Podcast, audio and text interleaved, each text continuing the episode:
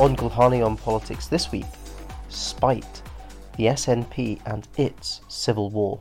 Apparently, the First Minister couldn't bear to watch this week's SNP leaders debate, uh, but her ears must have been burning as the candidates torched the SNP's record uh, in government. Bite.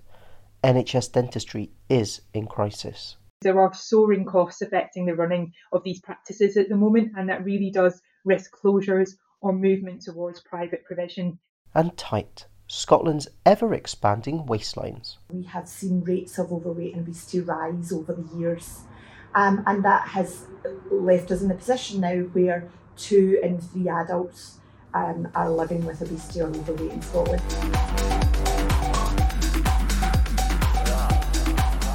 Hello, I'm Dr. Sandesh Gulhane, and welcome to Series 4 of Gulhane on Politics. Well, they say a week is a long time in politics, far less two or even three. Since our last series, Nicola Sturgeon has resigned as SNP party leader. A three horse race campaign is underway for SNP members to elect a new leader. And the SNP faithful are now reduced to tearing lumps out of each other. Leadership candidate Kate Forbes, the finance minister, the current finance minister, equates her cabinet colleague, health minister Humza Yousaf, as mediocre, adding she would roll back some of Nicola Sturgeon's flagship policies, possibly would have him in her government, but not in the role of health. Humza, the SNP's hierarchy's preferred candidate, or Mr. Continuity, well, Humza shows contempt for Kate and her faith as she is a member of the socially conservative Free Church of Scotland. And that leaves candidate number three, Ash Regan, who says the SNP has lost its way. Not exactly a robust endorsement of Nicola Sturgeon. At First Minister's questions in the Scottish Parliament, the Scottish Conservatives leader Douglas Ross was quick to rub it in. Apparently, the First Minister couldn't bear to watch this week's SNP leaders' debate, uh, but her ears must have been burning as the candidates torched the SNP's record uh, in government. So let me be helpful to Nicola Sturgeon as I try to do and update her on what was said. Her finance secretary, Kate Forbes, said this about Scotland. The trains never run on time, the police service is stretched to breaking point, there's record high waiting times, in the NHS. Does the First Minister applaud, as we do on this side of the chamber, her Finance Secretary's honest assessment of this SNP's record in government? Last week, Last week, I said there seems to be two Kate Forbes, one with a terrible record in government and one who says this government has a terrible record. But now the Finance secretary's in an even bigger guddle. She can't decide if she's in government or she's in opposition. Just listen to that statement from Kate Forbes again. The current Finance Secretary said that the current SNP government leaves trains that never run on time, the police service stretched to breaking point and record high waiting times in our NHS. That's a quote sorted for every Scottish Conservative leaflet going forward. Uh, and there's even more material that we can use. Kate Forbes said, more of the same is not a manifesto, it's an acceptance of mediocrity. The First Minister might expect to hear that from me, but did she really expect to hear that from her own Finance Secretary? Aside from this, and knowing who will next lead the SNP and become First Minister, there is another question on everyone's mind. Why did Nicola Sturgeon resign so suddenly? I reflected on this at a recent conference of the Scottish Conservative West of Scotland region. And it was a real surprise, wasn't it? In a hastily arranged press conference, First Minister Nicola Sturgeon announced she was stepping down. On a random Wednesday in half term. Why now? Seriously, why? Well, there are theories, but I guess we'll just need to wait and see. And I think we might well see and get a good look at Nicola and Peter's dirty laundry, though perish the thought. For now, the good news is that she's going. And we, along with the press, are finally laughing at the SNP. And in doing so, Nicola has triggered the Scottish National Party's first leadership contest in nearly 20 years, throwing her loyal band of MSPs and party faithful into turmoil. For Scottish Conservatives, we will continue to highlight the SNP led government's poor record of delivery on its policy promises while we develop our own plans aimed at boosting the economy, job creation, and strengthening public services like our country's all important NHS. Throughout Scotland, our national and local governments must get behind innovators and wealth creators. This is how we'll supercharge our economy, which in turn will pay for quality public services like health and social care that service all. The task is huge, though. Nicola Sturgeon made the first big mistake of SNP stewardship a decade ago when she cut, as Health Secretary, the NHS budget and slashed nursing numbers. Things then went from bad to worse. Waiting time targets missed, poor workforce planning, record numbers of patients stuck in hospital, unable to leave because there's no follow on social care. And then came hapless Humza, useless Yousaf. After 15 years of SNP control NHS Scotland, healthcare is truly in crisis. Under Humza Yousaf, our NHS is on its knees, facing a perpetual winter, with queues for A&E and backlogs for cancer treatment at their worst ever levels. So let's look at some of Humza Yousaf's key performance indicators for the past year. In November 22, just 67% of patients were seen in A&E within four hours. Remember the target is 95%. The situation is so bad that in January last year, a patient waited more than three and a half days to be seen in A&E. And now we have major hospitals across Scotland that are so overwhelmed they have paused non-urgent elective operations. What does that mean for you? Well, if you are one of those people that needs a knee operation or a hip operation or something which means that you can get on with your life, you're not going to get it. On the 27th of March, the SNP membership will decide on its new leader and Scotland's next First Minister. For now, we can just sit back and watch the SNP in civil war and prepare to continue taking them to task, whoever ends up in our sights at First Minister's question, or, in my case, has the Health Secretary's job when the dust settles.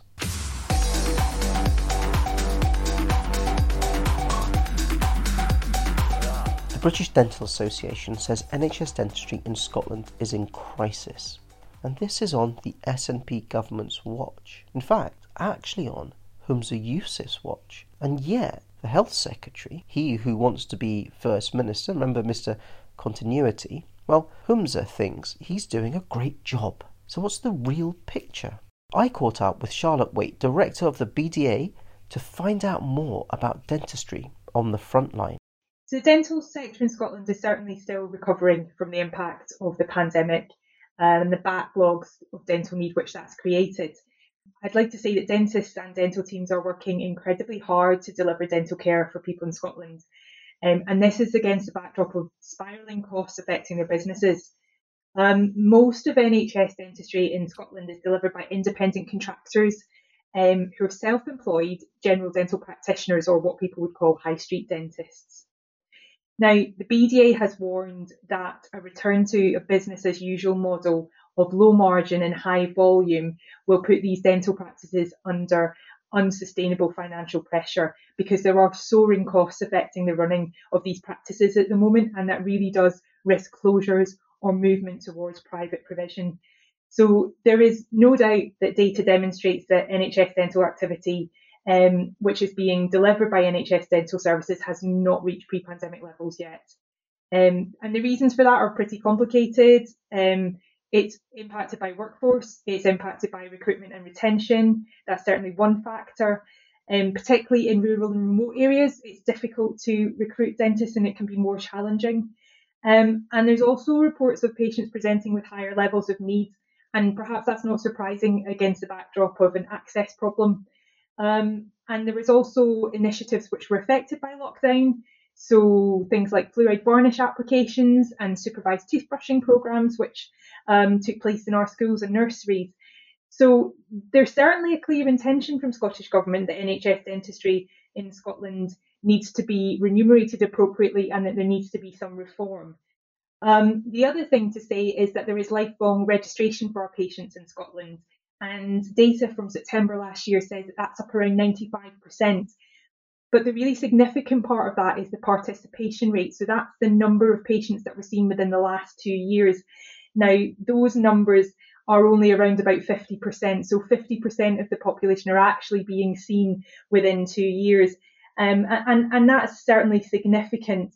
Um, and particularly in relation to patients from least and most deprived areas, that gap in participation is even higher, which means that unfortunately health inequalities are are worsening um, in relation to, to, to dentistry and participation rates.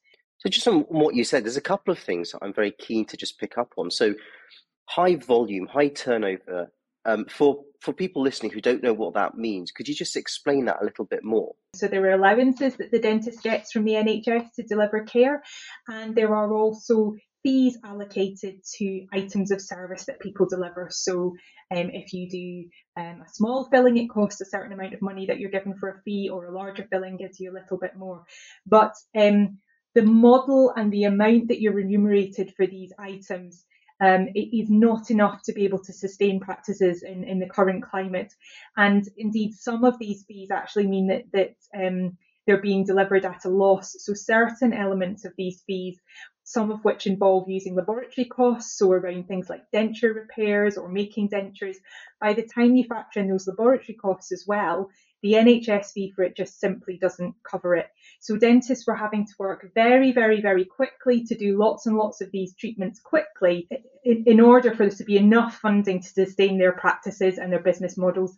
And that's just becoming unsustainable in some cases now. I don't particularly want my dentist to be working very quickly. I want my dentist to be looking after my general oral health. Absolutely, and that's what we hear from our from our members and from dentists across Scotland all the time is that they want to provide high quality dental care for patients, um, holistic care that's patient centred and preventatively focused. Um, and absolutely, that's what these dentists want to be providing. And there is an opportunity here if Scottish Government amend the fees and amend the way that um, the fees are allocated, that there's more of an opportunity to make the future fee structure more preventatively orientated so that dentists are paid better to deliver that preventative approach. So there's an opportunity here, if the resource and funding is fair, that, that we can improve the situation for our patients and for our dentists. Talk me through some of your top tips for prevention. Okay, so um, I think for for those people who are parents, it's about introducing good habits early. Um, as soon as that first tooth uh, comes through on a on a child, is getting the toothbrush in there and, and start brushing. And sometimes people don't realise that they need to do that for young children. Um, it's about again with young children, and I appreciate when we're against the backdrop of access being a problem, but getting them to the dentist from an early age when those first teeth come through, get them along to the dentist so they get used to it. Undoubtedly, brushing twice a day with fluoride toothpaste is extremely important. Um, it doesn't have to be morning and nighttime, but twice a day is what we want people to be doing. Um, and also, then the other significant part is um, is your diet um, and um, limiting sugary foods just to meal times if you possibly can. Trying to stick away from the sugary stuff in between meals. Obviously, being really careful with drinks that contain sugar as well. So they're the kind of it's the brushing, it's the diet, it's about getting to to see your dentist regularly. And obviously that's the same that goes for adults too. We want people to be seeing a dentist at an appropriate time for them. Um, and actually that fits into some of the fee discussion as well, because not every patient needs to be seen every six months. Um, within the new coding, hopefully there will be um, an element of risk assessing the patient, looking at their risk factors. So, do they have a history of dental disease? Um, are they able to brush their teeth? Do they need help? Um, do they have? Um, do they smoke? Do they drink alcohol? All these kind of factors to, to decide what their risk is. And you will see some patients more often, and other patients who are slightly lower risk for dental problems, you'll see less often, and that's a good thing because then that gives more access within within the system. What I'm hearing a lot from dentists, but also from patients, is they're really having difficulty in accessing their dentist. So, how has the size of Scotland's workforce potentially changed, which has made an impact upon upon this? Actually, when we look at workforce data over the last five years, the number of dentists um, delivering NHS care has remained quite stable. It's reduced by a very small amount. But what that workforce doesn't really reveal is how much activity these dentists are doing in relation to the NHS or private, because most dentists in Scotland do a mixture of both of those types of care. And also, it doesn't reveal whether these dentists are working full time or part time. Um, and it's really driving into that that will give us a better handle on that. But what we certainly know is that the activity the amount of NHS dentistry being delivered has not got back up to pre pandemic levels. So there is less NHS dentistry being provided at the moment than there was previously. Now, there are many different reasons why that might be.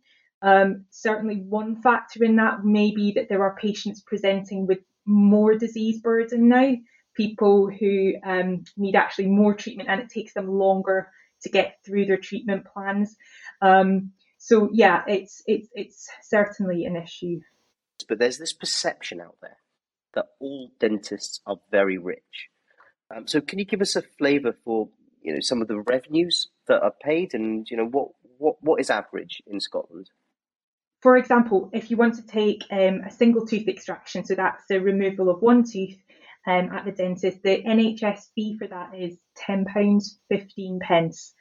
Um, now for full dentures, so a top and lower set of false teeth, that's £223.40. In relation to the dentures, you might be seeing that patient four or five times, four or five appointments to be able to complete all that treatment. You might see them even more than that. There's a laboratory fee, so the person who, who makes the dentures for you will need to be paid. And then there's the expenses of running the practice that need to come out from that fee. Um, and then you um, pay tax on top of that. So, so by the time you factor in all those costs, the, the take home for some of these items is, is almost nothing. And indeed, some dentists are telling us that certain items they're actually running at a loss.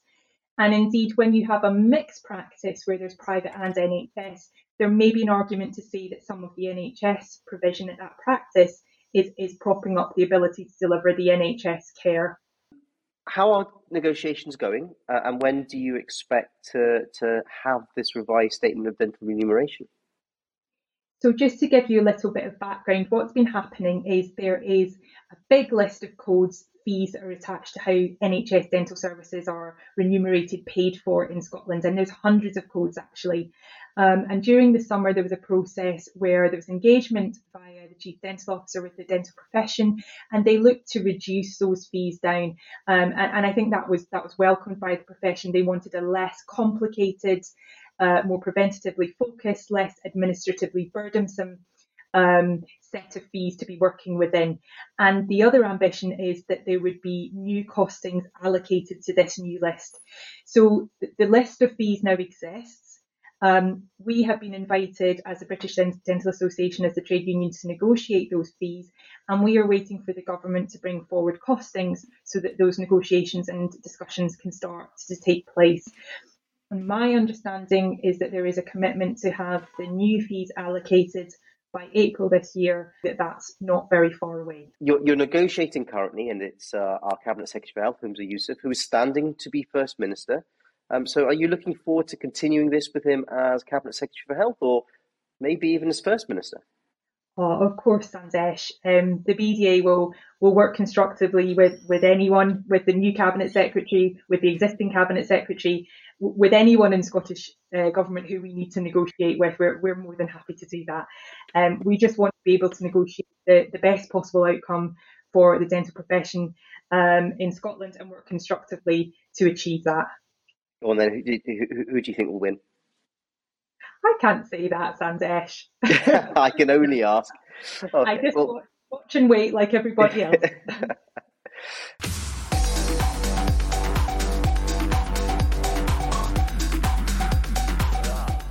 Keeping her powder dry, that was Charlotte Waite, director of the British Dental Association Scotland. From mouths to waistlines, modern life, modern diet, and for many, inactivity. This can result in obesity. And in Scotland, the rate of obesity is seriously impacting the country's health. So, what can we do about this? To look for answers, I met up with Lorraine Tulloch of Obesity Action Scotland, and we started by weighing up the true scale of the problem. The clinical definition of it is when your BMI is above 30, and that's because of the imbalance in your body between the energy that you're taking in and the energy that you are expending. Um, but what we have found in, in Scotland is that we have seen rates of overweight and obesity rise over the years. Um, and that has left us in a position now where two in three adults um, are living with obesity or overweight in Scotland. And it's really, the reason the issue is so important is because it impacts on our health. And our health is really important to us all individually. Um, and it's important to us as a nation because we all care about um, our neighbours, our family, our friends, their health. Um, and we want to make sure we can create the healthiest Scotland possible by um, creating a population that has a healthy weight.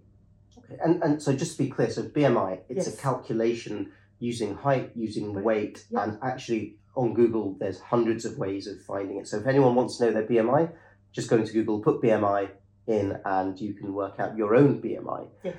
Now, is Scotland overweight?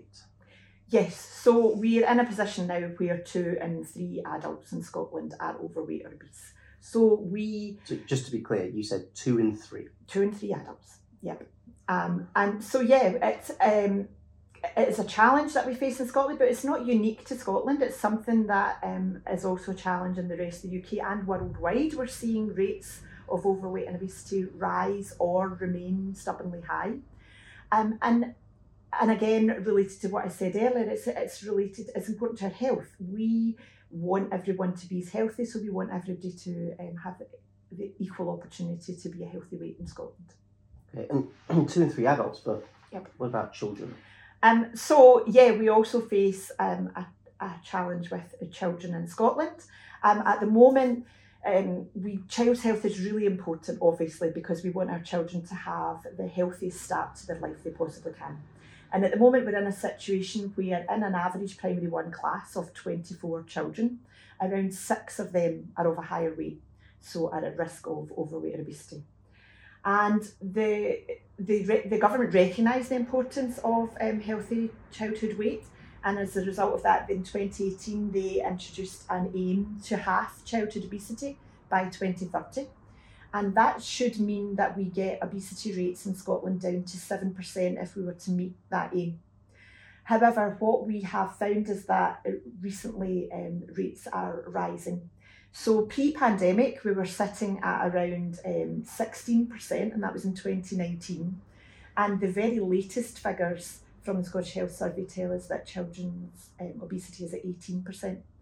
So um, that uh, we don't know yet whether that's the impact of the pandemic or even it could be the impact of the collection of data um, and how we've collected data due to the pandemic. But what we can say is that we're going in the wrong direction. Um, we are not uh, we're not heading towards the uh, the aim that's been set, and it's going to take us some really bold action to turn this round. So I've got a very simple one word question for you, which no doubt is extremely complex to answer. Why? Yeah, so obesity is a very complex issue, and our weight is influenced by lots of factors, and that's everything from our biology, our psychology, societal influences, the food we consume, the physical activity we take, and the environments that influence what levels uh, of physical activity we take and what food we eat. So, in Scotland specifically, we know that one of the major drivers is our poor diet. So, we have dietary goals as a nation, and we've been missing them for over 20 years.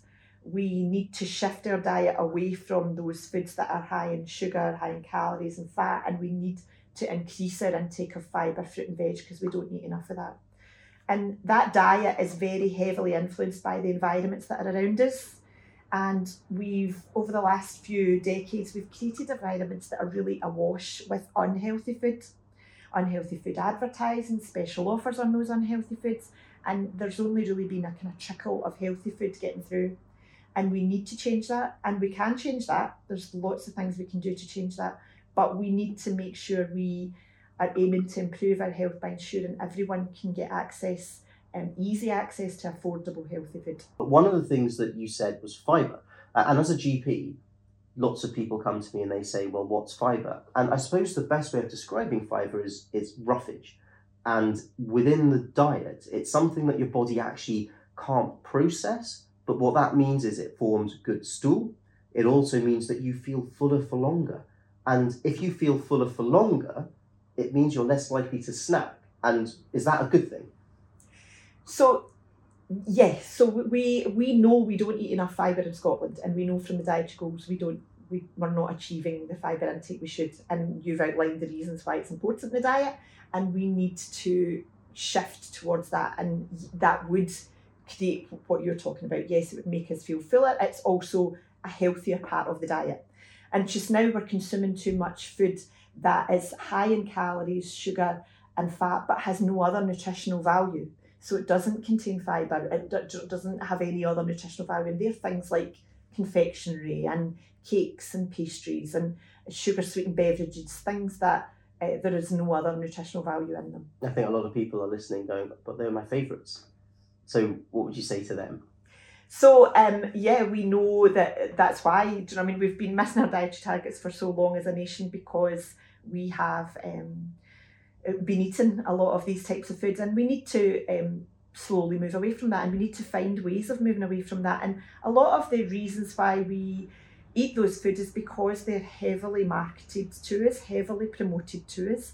When we go into the shops, the first thing we see in a supermarket is a wall of whatever the Christmas chocolates or Easter eggs or chocolates on special offer. It's the first thing that's brought to our attention, and therefore we know from the evidence that that leads us to put things in our shopping basket that we didn't intend to.